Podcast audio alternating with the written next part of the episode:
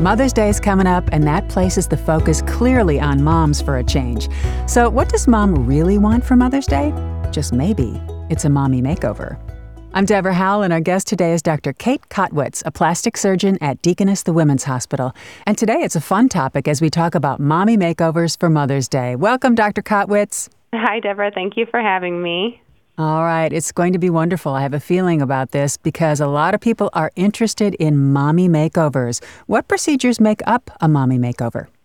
Yeah, that's a great question. So, when we're talking about mommy makeovers, we're talking about uh, multiple procedures basically to, to help make mom feel better and more confident in her body. So it's, you know, can be customized to each patient. Um, probably the main one everyone thinks about is a tummy tuck or an abdominoplasty. Um, and what that entails is tightening the extra skin, kind of removing that skin, um, creating a new belly button, and also tightening the muscle.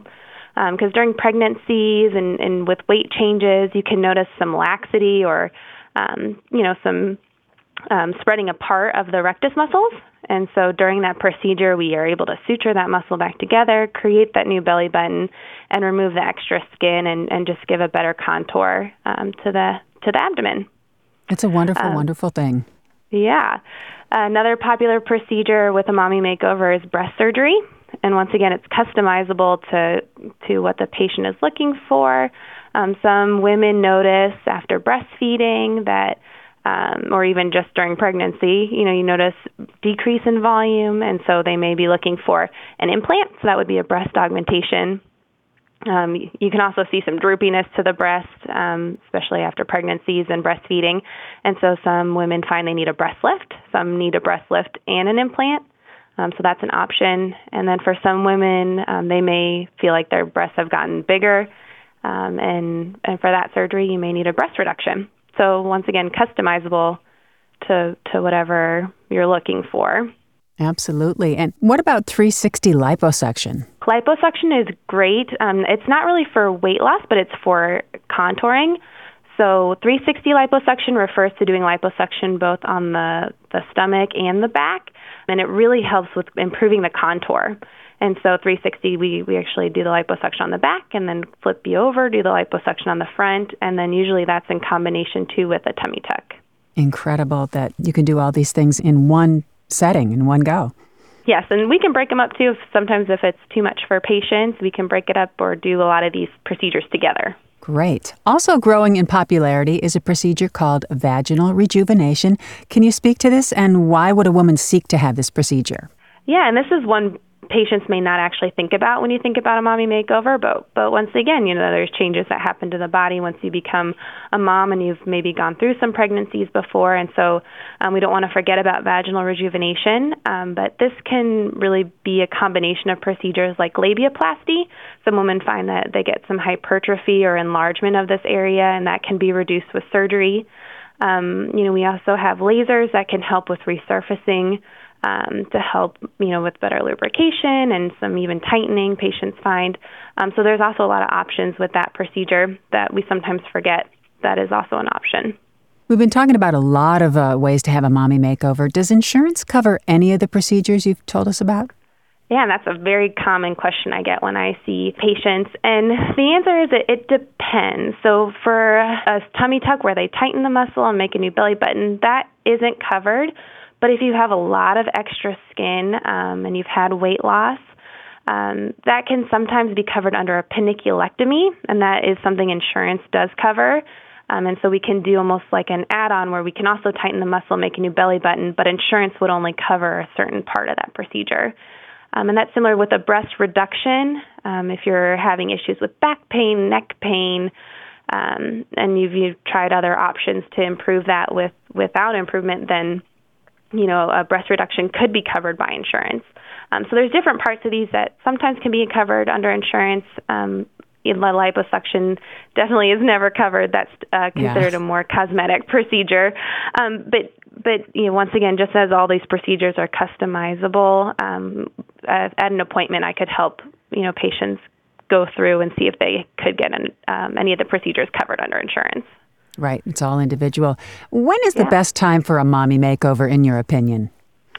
The best time, I think I see women in two different kind of age groups. Some women have kids that are maybe around two years old, or they're you know maybe in their mid to late 30s, 40s. They're done having children and they're ready to get that tummy tuck and kind of get back out there. There's also women whose kids are quite a bit older, you know, maybe in their 20s or 30s, who now they're saying, I'm ready. My kids are older and completely mm-hmm. on their own. So really, it's when when can your the rest of your family kind of survive without you for six to eight weeks while you're not able to lift. Um, and then in terms of time during the year, recovery is probably it's very dependent on the person. But a lot of times people worry about recovering during summer because they want to take vacations. But it also is nice if the kids are out of school and have less activities. So I don't know that during the the year you know, there's a specific time. It's very dependent on the person.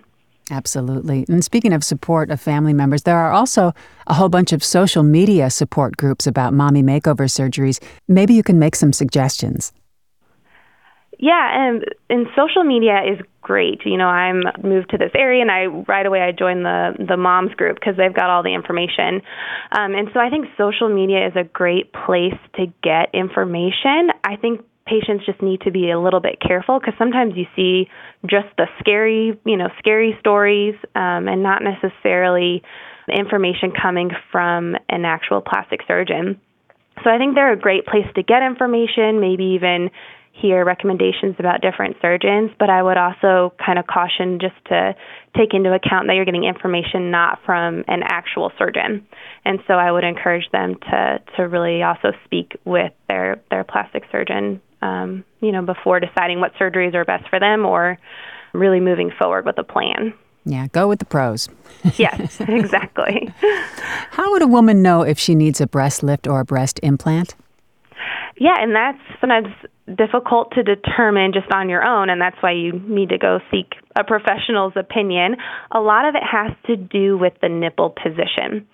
So if you feel like your breast is droopy, um, but your nipple is in a good position, sometimes an implant is all you need because it's just going to improve that volume. But if the nipple is is just lower, um, you know that's when you would maybe need a breast lift. And there's different types of breast lifts um, that have different scar patterns and things, and so it can be customized to how much of a lift you need. And sometimes you need both. You need some volume with an implant, but you also need a breast lift to get the nipple back up to the right position. Okay. Now, I know this is a really broad question, but I'm going to ask it anyway and see how you handle it. Are breast implants safe? I would say the short answer is yes, um, because I wouldn't use them if I didn't think they were safe. Um, I think that there are a lot of what I call hot topics, um, you know, out there now. Things like breast implant illness, breast implant associated ALCL, or breast implant associated lymphoma.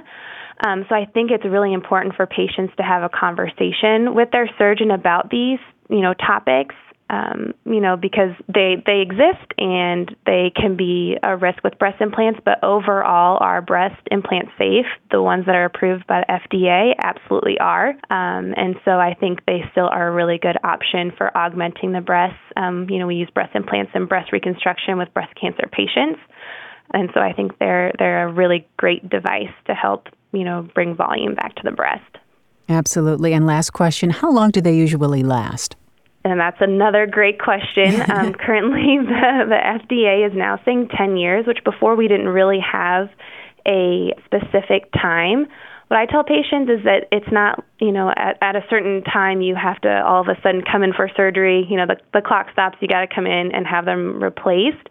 Um, patients should just know they're not a long term, forever device. So, you know, you'll, you if you put, get an implant placed, you should know that you're probably going to need it replaced or removed at some point. Um, but does it have to be, you know, right at 10 years? No. Can it be 15 or 20 if you're not having issues? Yes, it could okay. be. So that's uh, yeah. as great as an answer as I, I could have asked for. this is some really fabulous information. Thank you so much for being with us today, Dr. Kottwitz, to talk about mommy makeovers. We really appreciate your time. Yes, thank you for having me. And the good news is Dr. Kottwitz is accepting new patients. Visit deaconess.com slash plastic surgery or call 812-426-9235 to make an appointment. And that wraps up this episode of the podcast series from Deaconess the Women's Hospital, a place for all your life. Please remember to subscribe, rate, and review this podcast and all the other Deaconess Women's Hospital podcasts. For more health tips and updates, follow us on your social channels. I'm Deborah Howell. Thanks for listening, and have yourself a great day.